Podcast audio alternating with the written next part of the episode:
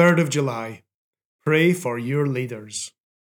Passage Psalm 20, verse 4. May He, the Lord, grant you your heart's desire and fulfill all your plans. We all love to grumble at our politicians, even if we voted for them at election times. Of course, they're just ordinary people like ourselves. Like us, they make mistakes.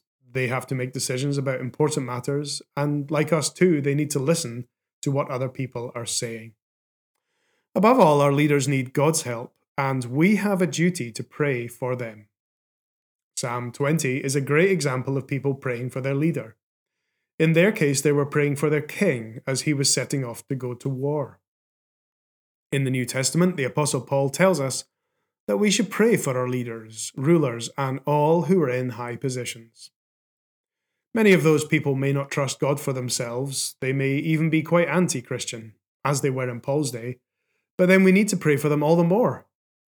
When leaders are good leaders and exercise their authority wisely, then we will be able to live a peaceable and godly life, dignified in every way.